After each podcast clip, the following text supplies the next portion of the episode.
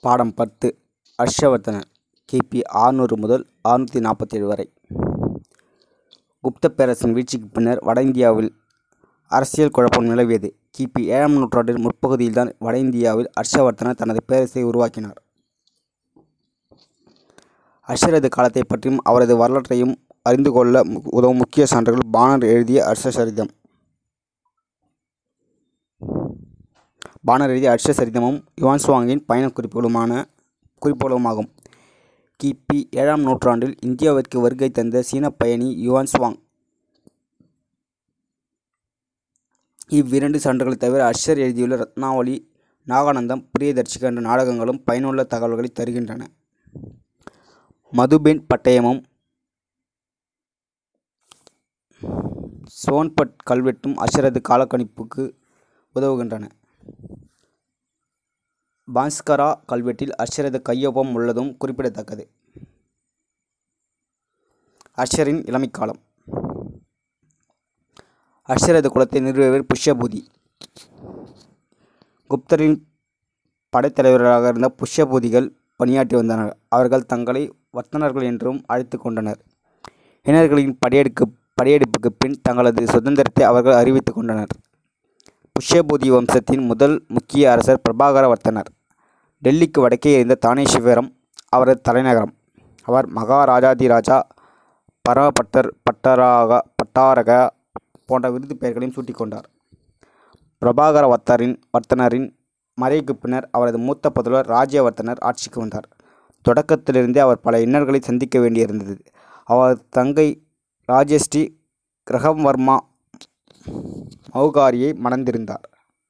கிரகவர்மா மௌகாரியை மறந்திருந்தார் மாலவத்தின் அரசன்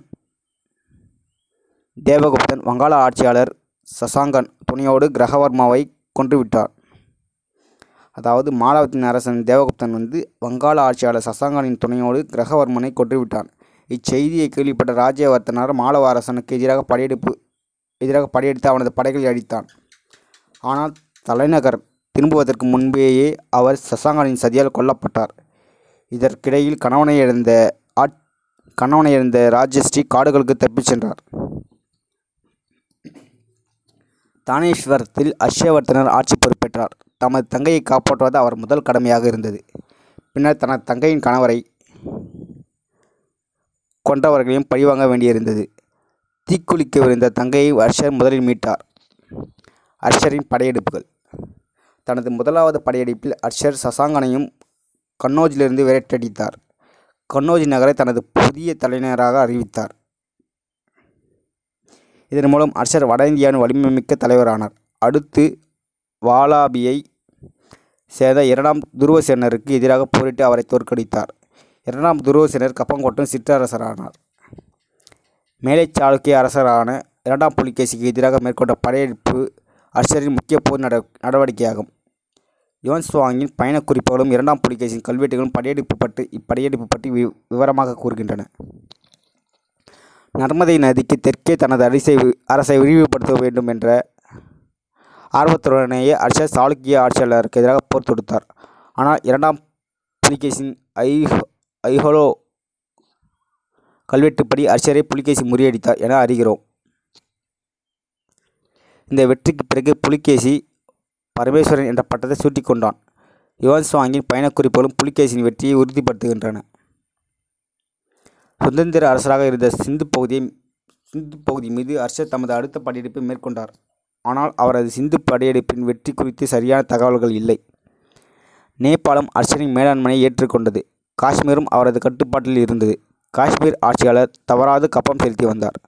அஸ்ஸாம் ஆட்சியாளரான பாஸ்கர ரவிவர்மனுடன் ஹர்ஷர் இணக்கமான உறவை கொண்டிருந்தார். கலிங்கத்தின் மீது படையெடுத்து வெற்றி கொண்டதே ஹர்ஷரது இறுதியான போர் நடக்க நடவடிக்கையாகும். தமது படையெடுப்புகளில் பயனாக ஹர்ஷர் வட இந்தியா முழுவதையும் தமது கட்டுப்பாட்டில் கீழ் கொண்டு வந்தார். தற்காலத்திய ராஜஸ்தான் பஞ்சாப் உத்தரப்பிரதேசம் பீகார் ஒரிசா ஆகிய பகுதியில் அவரது நேரடி கட்டுப்பாட்டில் இருந்தன. ஆனால் அவரது ஆதிக்க எல்லை இன்னும் விரிவடைந்திருந்தது. எல்லைப்புற அரசர்களான காஷ்மீர் சிந்து வாலபி காமரூபம் ஆகிய அவரது இறையாண்மையை ஏற்றுக்கொண்டிருந்தன. அர்ஷரும் புத்த சமயமும். தொடக்கத்தில் சிறந்த சிவபக்தராக விளங்கிய அர்ஷர் பின்னர் ஹீனயான புத்த சமயத்தை பின்பற்றத் தொடங்கினார். யுவன்ஸ்வாங் அவரை மகாயான புத்த சமயத்திற்கு மாற்றினார். தனது அரசுக்கு புலால் உணவை அர்ஷர் தடை செய்தார். உயிர்வதை செய்வோரை அவர் தண்டித்தார். தனது அரசு முழுவதையும் ஆயிரக்கான ஸ்தூபிகளையும் பயணிகளையும் பயணிகள் தங்குமிடங்களையும் அவர் அமைத்தார். புத்த சமய புனித இடங்களில் மடாலயங்களை அவர் நிறுவினார். ஐந்து ஆண்டுகளுக்கு ஒருமுறை அனைத்து சமயங்களின் பிரதிநிதிகளையும் கூட்டி அவர்களுக்கு விலையுயர்ந்த பரிசுகளையும் கொடுத்து மரியாதை செய்தார். புத்த சமய துறவிகளை ஒன்றாக அமரச் செய்து புத்த சமய கோட்பாடுகளை விவா விவாதத்திற்கு உட்படுத்தி ஆய்வுகளை மேற்கொள்ளும்படி செய்தார். கன்னோஜ் பேரவை. அர்ஷத் தனது ஆட்சி காலத்தில் முடிவில் சீன பயணி யுவான்சுவாங்கை கௌரவிப்பதாக கண்ணோஜி நகரில் ஒரு சமய பேரவையை கூட்டினார். அதற்கு அனைத்து சமய பிரிவுகளின் பிரதிநிதிகளுக்கும் அழைப்பு விடுத்தார். இருபது அரசர்களும் நாலந்தா பல்கலைக்கழகத்திற்கு பல்கலைக்கழகத்திலிருந்து ஆயிரம் அறிஞர்களும் மூன்றாயிரம் ஹீனயான மகாயான பிரிவினரும் மூன்றாயிரம் சமண மற்றும் பிராமண சமயத்தவரும் பேரவைக்கு வந்திருந்தனர். தொடர்ந்து இருபத்தி மூன்று நாட்கள் பேரவை நிகழ்ச்சிகள் நடைபெற்றன. மகாயான கோட்பாட்டின் மதிப்புகளையும் மற்ற கோட்பாடுகளை விட அது உயர்ந்தது என்பதையும் விவான்ஸ்வாங் விலக்கி கூறினார். இருப்பினும் வன்முறைகளும் பந்தலுக்கு தீ வைத்த நிகழ்ச்சிகளும் பேரவை நடவடிக்கைகளை மாசுபடுத்தின. அர்ஷரது உயிர்க்கே கூட ஆபத்து ஏற்பட்டது. ஆனால் விரைவில் நிலைமை கட்டுக்குள் கொண்டு வரப்பட்டது. குற்றவாளிகள் தண்டிக்கப்பட்டனர். பேரவையின் இறுதி நாளன்று யுவான்ஸ்வாங்கிற்கு விலை மதி விலை மதிப்புமிக்க பரிசுப் பொருட்கள் வழங்கப்பட்டன. அலகாபாத் மாநாடு. பிரயாக என்றழைக்கப்படும் அலகாபாத்தில் நடைபெற்ற மாநாடு பற்றி யுவான்ஸ்வாங் தனது பயணக்குறிப்புகளில் விவரித்துள்ளார். ஐந்து ஆண்டுகளுக்கு ஒருமுறை அர்ஷர் கூட்டும் மாநாடுகளில் ஒன்றாகவே அது இருந்தது. அனைத்து சமய பிரிவினரையும் சேர்ந்தவர்களையும் அர்ஷர் தனது ஏராளமான செல்வத்தை அர்ஷர் வாரி வழங்கினார். கருவூலம் காலியான நிலையில் தனது உடைகள் அணிகலன் அனைத்தையும் கூட அர்ஷர் தானமாக வழங்கினார் என்று யுவான்ஸ்வாங் குறிப்பிட்டுள்ளார். அர்ஷர் மீது யுவான்ஸ்வாங் கொண்டிருந்த மதிப்பே இத்தகைய புகழுரைக்கு காரணம் என்று கூறலாம். அஷரது ஆட்சி முறை. குப்தர்களின் ஆட்சி முறையை ஒட்டி அஷரது ஆட்சி முறை அமைந்திருந்தது. அது பற்றிய விவரங்களை யுவான்ஸ்வாங் கூறியுள்ளார். அரசர் நியாய உணர்வுடன் நேரம் தவறாமல் தனது பணிகளை மேற்கொண்டார். தனது ஆட்சி பகுதியில் அடிக்கடி சுற்றுப்பயணம் செய்து நிர்வாக நடவடிக்கைகளை மேற்பார்வையிட்டார். அவருக்கு ஓய்வு நேரம் மிகவும் அரிதாகவே கிடைத்தது. கட்டாய ஊழியம் காணப்படவில்லை. வரிப்பழுவும் இல்லை. விளைச்சலில் ஆறில் ஒரு பங்கு வரியாக வசூலிக்கப்பட்டது. மௌரியர் காலத்தைப் போல குற்றங்களுக்கு கடுமையான தண்டனைகள் வழங்கப்பட்டன. விசாரணைகள் காட்டு மிராண்டித்தனமாகவும் மூட நம்பிக்கையாகவும் இருந்தன என்று யுவான்ஸ்வாங் குறை கூறி குறை கூறியுள்ளார். காலாட்படை குதிரைப்படை தேர்ப்படை யானைப்படை என்று நான்கு வகை படைகளும் ரஷ்யரது இராணுவத்தில் இடம்பெற்றிருந்தன. ஒரு லட்சத்துக்கும் மேற்பட்ட குதிரைகளும் அறுபதாயிரம் யானைகளும் படையில் அங்கம் வகித்தன. மௌரிய படையின் எண்ணிக்கையை விட இது அதிகம். அஷ்ரத ஆட்சி முறையின் சிறப்பு கூறு அரசின் ஆவணங்கள் பாதுகாப்பு பாதுகாத்து வைக்கப்பட்ட முறையே ஆகும். அஷ்யரது ஆவண காப்பகம் நோபிது என்று அழைக்கப்பட்டது. சிறப்பு அதிகாரிகள் அதிகாரிகளின் கீழ் அது பராமரிக்கப்பட்டது. அவரது ஆட்சி காலத்தில் நடைபெற்ற அனைத்து நிகழ்வுகளும் பதிவு செய்யப்பட்டது. அஷ்ரது ஆட்சியில் சமூக பொருளாதார நிலைமைகள். அக்காலத்தில் சமூக நிலைமை பற்றி பானர் யுவான்ஸ்வாங் இருவருமே விரிவாக குறிப்பிட்டுள்ளனர். பிராமணர் சஷ் சத்திரியர் வைசியர் சூத்திரர் என்ற நான்கு சாதி பிரிவுகள் வழக்கத்தில் இருந்தது. சமூகத்தில் சலுகை பெற்று விளங்கியவர்கள் பிராமணர்கள். அவர்களுக்கு அரசரால் நிலங்கள் மானியங்களாக வழங்கப்பட்டன. சத்திரியர்கள் ஆளும் வர்க்கத்தினருக்கு வ- ஆளும் வர்க்கத்தினர். வைசியர்கள் பெரும்பாலும் வணிகத்தில் ஈடு ஈடுபட்டிருந்தனர். சூத்திரர்கள் வேளாண்மை தொழிலை சு மேற்கொண்டதாகவும் யுவான்சுவாங் குறிப்பிட்டுள்ளார். பல்வேறு கிளை சாதிகளும் இருந்தன. மகளின் நிலை திருப்திகரமாக இல்லை. தங்களது கணவரை தேர்ந்தெடுக்க வாய்ப்பளிக்க சுயமர முறை மறைத்து விட்டு மறைந்து மறைந்துவிட்டிருந்தது வரத வரதட்சணை முறை பரவலாக பின்பற்றப்பட்டது. சதி என்ற உடன்கட்டை ஏறு வழக்கமும் காணப்பட்டது. மூன்று வகை சவ பற்றி யுவான்ஸ்வாங் குறிப்பிட்டுள்ளார். எரித்தல் புதைத்தல் மற்றும் காட்டில் காட்டில் எரி எரிந்து விடுதல். ஆட்சி காலத்தில் வாணிபம் சீர்குலைந்தது.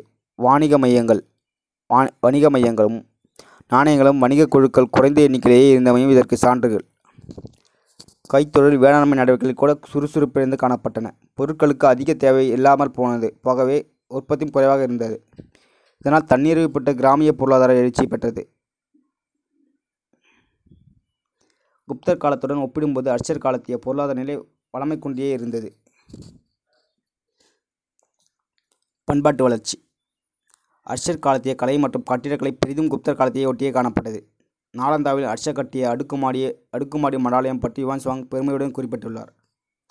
எட்டு அடி உயரமுள்ள செம்பாலான புத்தர் சிலை பற்றியும் அவர் கூறியுள்ளார். சிறந்த கட்டிட வேலைப்பாடுகள் கொண்ட சிற்பூர் லட்சுமணர் கோயில் அர்ஷர் காலத்தை சேர்ந்ததாகும்.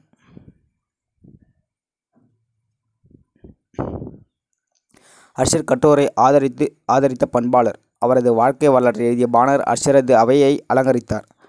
அர்ஷசரிதம் தவிர காதம்பரி என்ற நூலையும் அவர் எழுதியுள்ளார். அவரது அவையிலிருந்த மற்ற அறிஞர்கள் மதங்க திவாகரர் மற்றும் பார்த்திரிஹி பார்த்திரிஹரி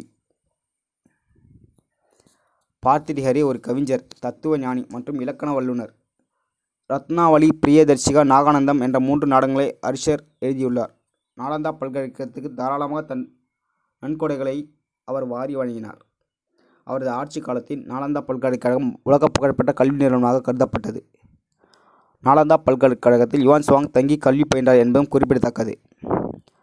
நாலந்தா பல்கலைக்கழகம் பண்டைய காலத்தில் இந்திய பண்டைய காலத்தில் இந்தியாவிற்கு வந்த சீன பயணிகள் பல்வேறு கல்வி நிறுவனங்களை பற்றி குறிப்பிட்டுள்ளனர். அவற்றுள் வாலபியில் இருந்த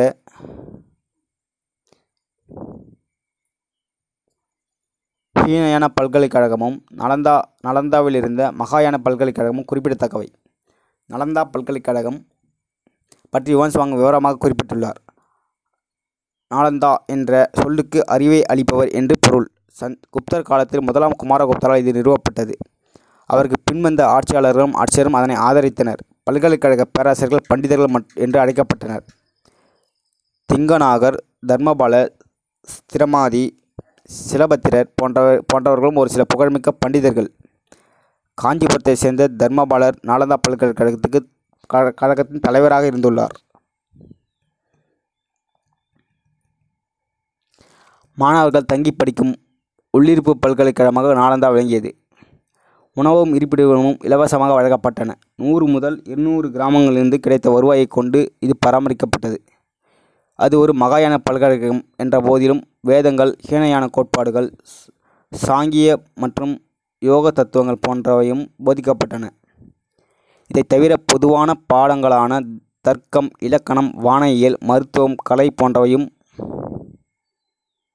பாடத்திட்டத்தில் சேர்க்கப்பட்டிருந்தன. நுழைவுத் தேர்வின் அடிப்படையிலேயே மாணவர் சேர்க்கப்பட்டனர். நுழைவுத் தேர்வு மிகவும் கடினமானதாக இருந்தது. மொத்த மாணாக்கரில் முப்பது சதவிகிதம் பேரை அதில் வெற்றி பெற முடிந்தது. விரிவுரைகளைத் தவிர விவாதங்களும் நடைபெற்றன. வடமொழியை பயிற்று மொழியாக விளங்கியது. நாலந்தா பல்கலைக்கழகத்தின் இடிபாடுகள் சமீபத்தில் மேற்கொள்ளப்பட்ட அகழ்வாய்வுகள் மூலம் கண்டெடுக்கப்பட்டுள்ளன. சீன பயணிகள் விவரித்துள்ள இந்த அந்த நிறுவனத்தின் பொலிவினை அவை உறுதிப்படுத்துவதற்காக உள்ளன. ஏராளமான வகுப்பறைகளும் மாணவர் விடுதியும் இருந்துள்ளன சீன பயணியான இட்சிங் இவ என்பவரது கூற்றுப்படி அங்கு மூன்றாயிரம் மாணவர்கள் தங்கி படித்தனர். கோளரங்கம் மற்றும் மிகப்பெரிய நூலகம் மூன்று கட்டிடங்கள் செயல்பட்டன. உலகின் பல்வேறு பகுதியிலிருந்து மாணவர்கள் அங்கு கல்வி பயின்றதற்கு திரண்டனர் என்பதிலிருந்து அதன் பெருமை விளங்குகிறது. உயர்கல்வி நிறுவனமாகவும் ஆய்வு நிறுவ நிறுவனமாகவும் அது விளங்கியது.